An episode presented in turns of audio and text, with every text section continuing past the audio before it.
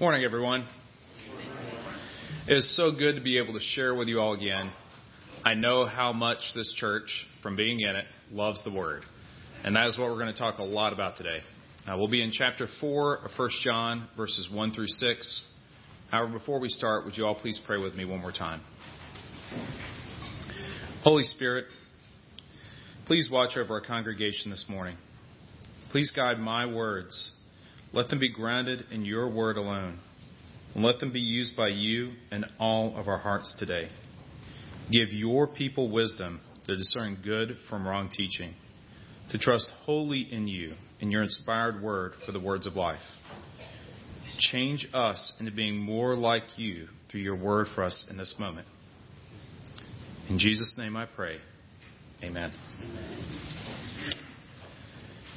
L. Frank Baum's masterpiece, the Wizard of Oz has been held as the original American fairy tale. It's also my grandmother's favorite movie. It was on TV, it was a must see event for our family. The story is much beloved by others too, obviously, and has inspired a lot of sayings that we use pretty commonly in our culture.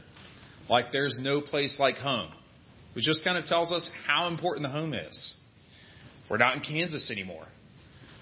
Tells us that it's a fish out of water story. Uh, one I use quite often at work, though, is the Wizard of Oz himself. You know, we'll quite often fake something before we try the real idea and invest the time and energy into that. Somebody's working behind the scenes to make it all happen. Well, the Wizard of Oz uh, is used that way because he's one of the most famous imposters in all of literary and movie history. He's pretending to be something he's not. He's, in the words of Baum, a humbug pretending to be a wizard. He's just a trickster fooling everyone in Oz that he is a great and powerful wizard. Dorothy and her companions even go on a quest for him to obtain a reward, a quest to defeat the wicked witch of the West. They do everything that he asks them to do. However, his promises are pretty much empty. He's powerless to help them. They've done everything they were asked, but there's no real reward, just trinkets and broken promises. There's a lesson for us in the church in this. We will see imposters, false prophets, teachers of another gospel. They're going to try to lead us on a path to earn our own salvation in a variety of ways. All of these paths are fruitless. It's even worse in one way than the Wizard of Oz. Because if you follow these paths your whole life, the stakes are higher. There's no going to be no Glinda the Good Witch to hand you ruby slippers so that you can go home. In this situation, Dorothy doesn't get to go home. There is no salvation in anything besides trust in Jesus, the Christ, our Savior. We must discern and test each teacher, spirit, and teaching to ensure it is from God. The good news this morning, though, is that God, through John, gives us the way to be able to do this. So, to give us a quick recap before we dive in, where we are in 1 John, this passage today, chapter 4, verses 1 through 6, is sandwiched between two great discourses on love. We have the first, right before this, that's going to be talking a lot about our love for each other and what that looks like. And right after this, John spends a lot of time going into the love of God and its impacts on us and how it generates that love. But right here in the middle, he gives us a warning a warning against false prophets. It almost seems out of place. Why is it there? Well, there was a major issue going on in the church in those days. John was dealing with heresy coming out from his own local church. The roots of Gnostic heresy uh, were going out into the rest of Asia from the church that John was at at Ephesus. While claiming to be Christians, they were preaching this early version of Gnosticism which is the belief that Christ was not really fully man, but that the Christ descended on Jesus and then left Jesus on the cross to die. These people, from the context in 1 John as well, were not very loving, and they weren't very careful in their obedience to God. Much of what John is telling us throughout 1 John is so that both we can know that we're in the faith, but also so that we can identify when someone else is not. And in this case, he's very specifically talking about teachers. people that were going out and spreading Gnosticism among the other churches in Asia. John wants his readers to be ready for them and to see their works in contrast to the love that we should all have for each other. So, this is our context for our passage today. Please pick up and read with me. Beloved, do not believe every spirit, but test the spirits to see whether they are from God. For many false prophets have gone out into the world. By this you know the Spirit of God. Every spirit that confesses that Jesus Christ has come in the flesh is from God. And every spirit that does not confess Jesus is not from God. This is the spirit of the Antichrist, which you heard was coming and now is in the world already. Little children, you are from God and have overcome them. For he who is in you is greater than he who is in the world. They are from the world, therefore they speak from the world, and the world listens to them. We are from God. Whoever knows God listens to us. Whoever is not from God does not listen to us. By this we know the spirit of truth and the spirit of error. From our text this morning, what I want you all to take away is that we must actively discern good from false teaching. We must apply these tests from John that we'll receive this morning. And you may be asking yourself, Ken, it says testing the spirits. How are you getting testing teaching from that? Well, John is speaking to the claim that these people are saying that they have the Spirit, that they are speaking on God's behalf. This is connected by John whenever he says that many false prophets have gone out into the world. In that light, we're going to look at the first imperative that John gives us that we must discern. Then we will look at how we should do that biblically. So, why must we discern? Well, the super obvious and most important reason is that God commands us to. This is a biblical command. John tells us very directly in verse 1 Beloved, do not believe every spirit, but test the spirits to see whether they are from God. He doesn't leave us there, however, with a because I said so. But he goes on, continuing in verse 1, saying, For many false prophets have gone out into the world. There's that reference to these false teachers that have gone out of John's own church. He is warning others so that they are not deceived by this false gospel. God is making sure to, to know that we both know how we should test and how to test that someone else is preaching and sharing truly in his name. Alternatively, these are false prophets. Someone serving Satan knowingly or unknowingly while proclaiming they speak on the behalf of God. This is care that God is expressing for us through John today. He doesn't want us to be led astray by a bad shepherd. He wants us to trust in the good shepherd alone. And it's certainly true that false prophets are in the world today. Just think about the context. We are more exposed than ever before. John is referring to a world where there were no e-books. There was no internet. There were no televangelists, no internationally recognized self-help gurus or motivational speakers. There wasn't even a printing press. This is, in short, not the information age by any means. Yet, John is warning his readers in the first century to beware of these false prophets. Brothers and sisters, this warning that he gives is not less relevant close to 2,000 years later, but it is more relevant for us today. Our world is flooded with false teaching claiming to be Christianity. Universalism is rampant. I don't know how many times, and I'm sure you can all agree with me, that you've heard that all religions are the same, they're all good. We have modern day philosophers that maybe even consider the idea of Christ or are open to him, but preach their own rules for life. We have a push from politicians to tie Christianity to either political party. We have heretical cults that deny the godhood of Jesus. We even have wolves in sheep's clothing in the church, claiming Christ but teaching another gospel, the health and wealth today gospel, your best life now gospel some version of just be a better person gospel. It is heartbreaking to hear the testimony of people that are caught up in this prosperity gospel. They're told that if they didn't get the healing or the results that they wanted, that they just didn't have enough faith. Even many books written by Christians today can veer off course. They attempt to give people tools to be a better person, to pursue their own personal holiness, but they're not built on the biblical basis of the gospel. Someone recently said the most dangerous place for a Christian today is in a Christian bookstore. There's certainly a lot of truth in that. It appears safe, looks safe, but many things there, many books, will lead you astray from the gospel. To try to rely on yourself to be a better person. What all of these teachings have in common is that there is no real reward waiting. It's going to be like the Wizard of Oz. You'll follow their advice, You'll follow their teaching, but there's nothing. Nothing except more false hope, more do it better next time advice, admonitions to have just more faith, and you'll get what you want now more empty promises. We have become susceptible as a society as we get flooded with this information.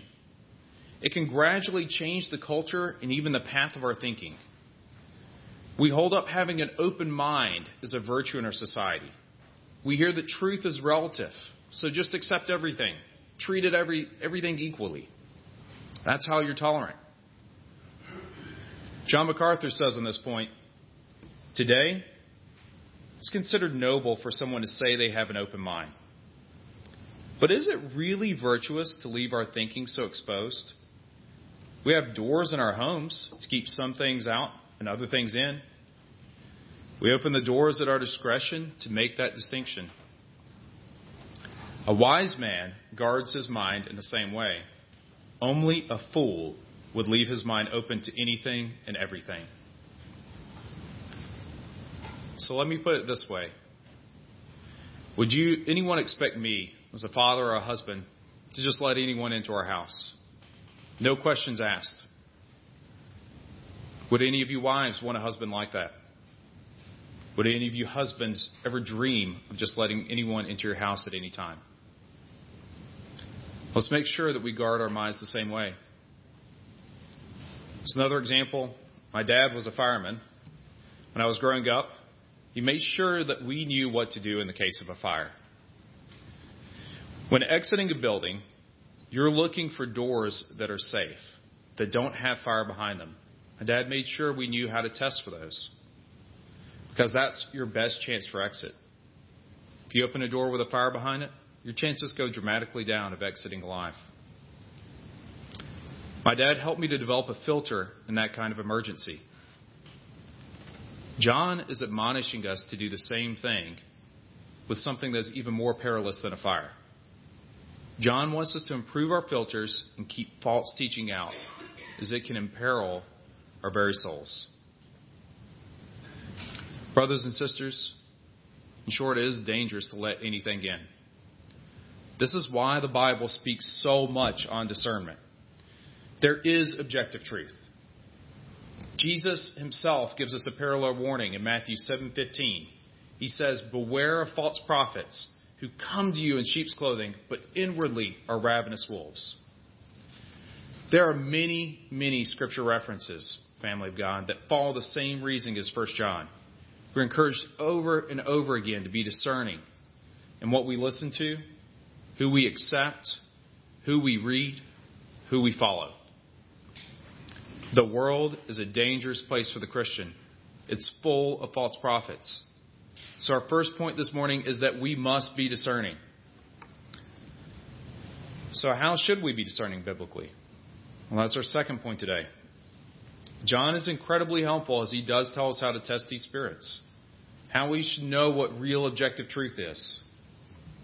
This is not going to be for everything. Not saying whenever you crack out your, your history of the United States that you apply these same tests. The Bible doesn't speak on that. However, if we're talking about the most critical truth of all, how you can be redeemed, what real redemptive history is, then you must absolutely apply these tests to every teacher, every spirit. In verse 2, John says, By this you know the Spirit of God. Every spirit that confesses that Jesus Christ has come in the flesh is from God. So let's break that down because there's a lot packed into that statement. The confession is not Jesus alone. It is Jesus the Christ. This is the same title as Messiah, same word. The anointed one. The prophet, priest, and king that fulfills all of the prophecies. The priest that will redeem us with his own precious blood and intercede forever before us before God. The prophet that will faithfully proclaim the word of God and all he says being the very word of God himself. And the King of Kings that will reign for all eternity. John also says that he has come in the flesh. And there are two truths in that small statement that are incredibly important. Jesus came in the flesh. Jesus was fully man. He was a man so that he could live and die on our behalf. So he could be the new corporate head instead of Adam. The second statement is that he came. Martyn Lloyd-Jones eloquently tells us the importance of this statement when he says, Jesus Christ has come. What a significant statement. Do you see what it implies? It suggests that he was before. He has come from somewhere. It could be said of no one else that he has come into this world and into this life. You and I are born, but he came. This is another example of Jesus' eternality. He didn't have a beginning, there was no birth. Instead, he came. This is Jesus as fully God. Fully God so that he could be perfect and that his precious blood would be of the worth to redeem us all. This is significant, brothers and sisters. In a short sentence, John has told us the gospel.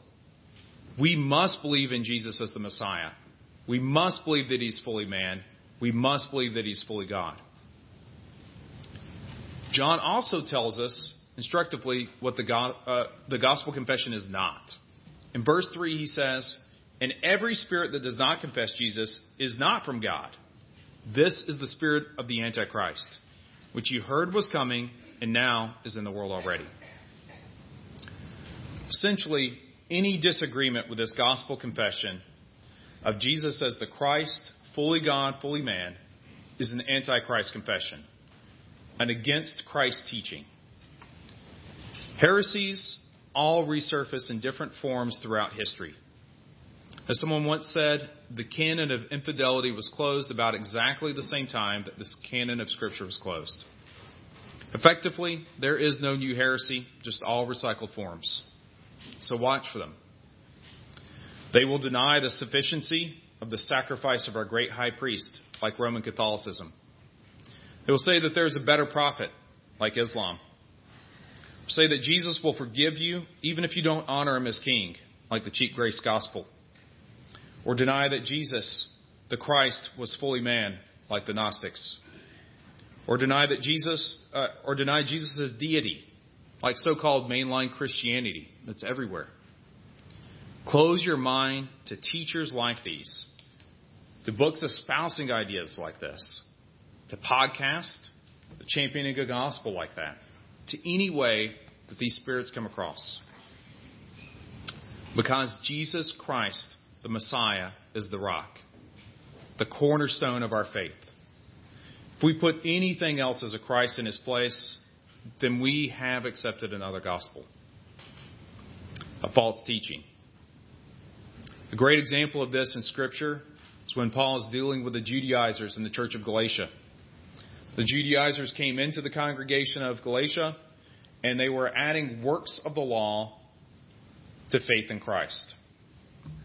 Paul responds by telling the congregation that that's another gospel, a false gospel, and that even if he were to be the one to bring something like that among them, he should be accursed to eternity in hell. Paul tells them that this is another gospel because adding anything to Jesus is not trusting in him alone. Brothers and sisters, by that I don't mean that we can't fall into legalism. We certainly can. Mistaking the pursuit of personal holiness for the real prize, which is adoption of as a child of God. And I'm not saying that you don't have Christ if you do, but don't linger there. Don't accept teaching that pushes you to trust in your own works, even in part. This is a teaching that is against Christ and against the gospel.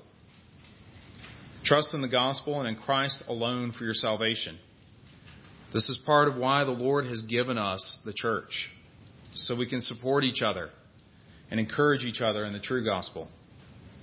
If you're a member of this church, I know that others have made sure that you that the gospel is your foundation in your confession. This is so that we can be sure that you're holding to the right gospel and that so that you can be sure that you're holding to the right gospel. If you're not a member here or at another church, I do encourage you strongly to join your local gospel preaching church.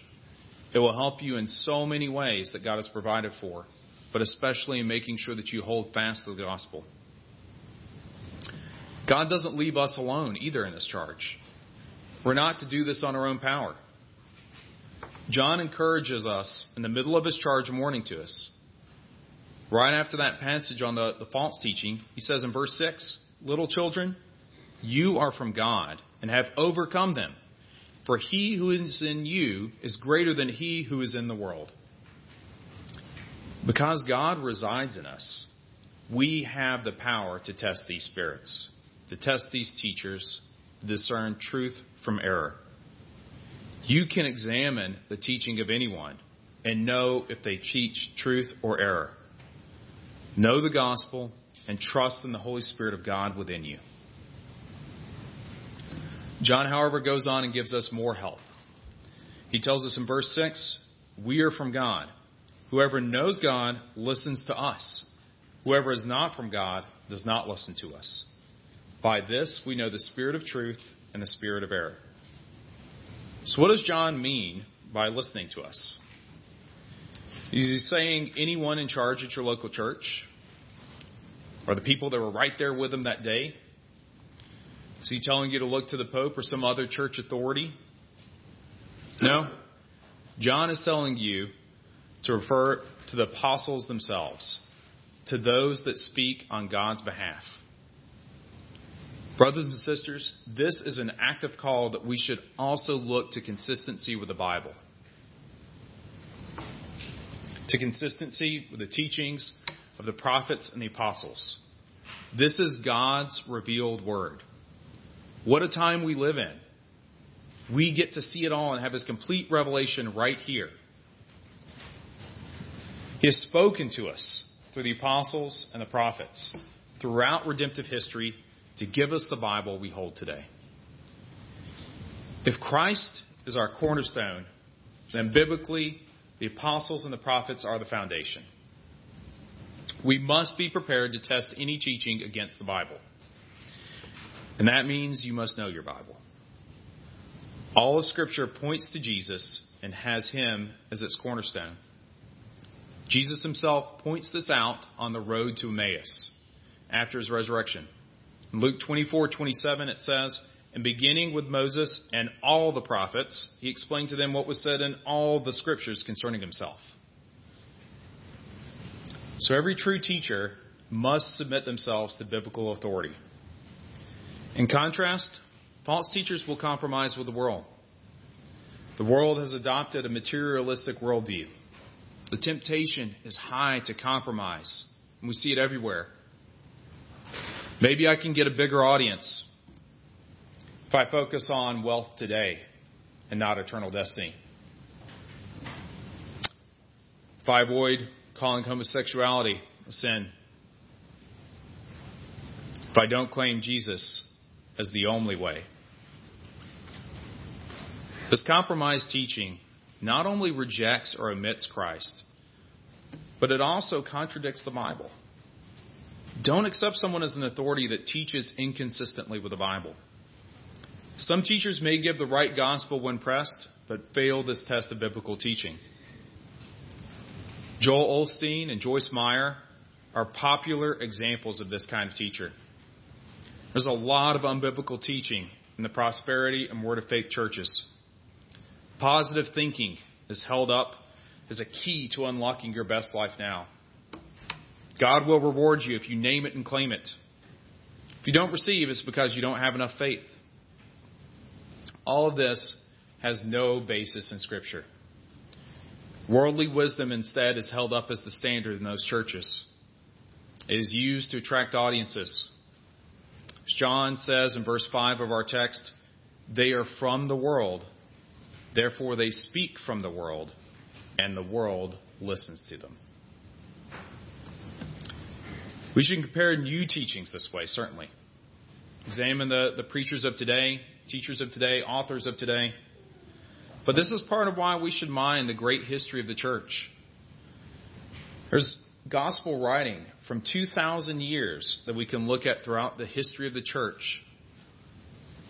These older books, we can check and see how they've been received throughout history. Have these been people that have been long understood to be building on the gospel confession, on the apostolic foundation? Have they been accepted for long times? Are they people that our elders would point to and affirm? There are plenty that we can look through in church history, like John Calvin, John Owen, Martin Luther, Charles Spurgeon, Augustine, John Bunyan, just to name a few. However, every one of these you still must test, each saying against the same foundation. Where they disagree, you must recognize that everybody has some errors in what they, they say. But they won't steer you away from the gospel, even if there are issues on lesser points. Even so, I call you your church to read from these godly men throughout church history. It's not a mandate by any means, but I think everyone would benefit from reading books like Pilgrim's Progress, Calvin's Institutes of the Christian Religion, John Owen's On Temptation, from virtually any Spurgeon sermons. You will see a new perspective on the same historical truths of the gospel, of Jesus as the Christ, of the truth of the Bible. And family of God, we need to take these tests extremely seriously, especially in our church.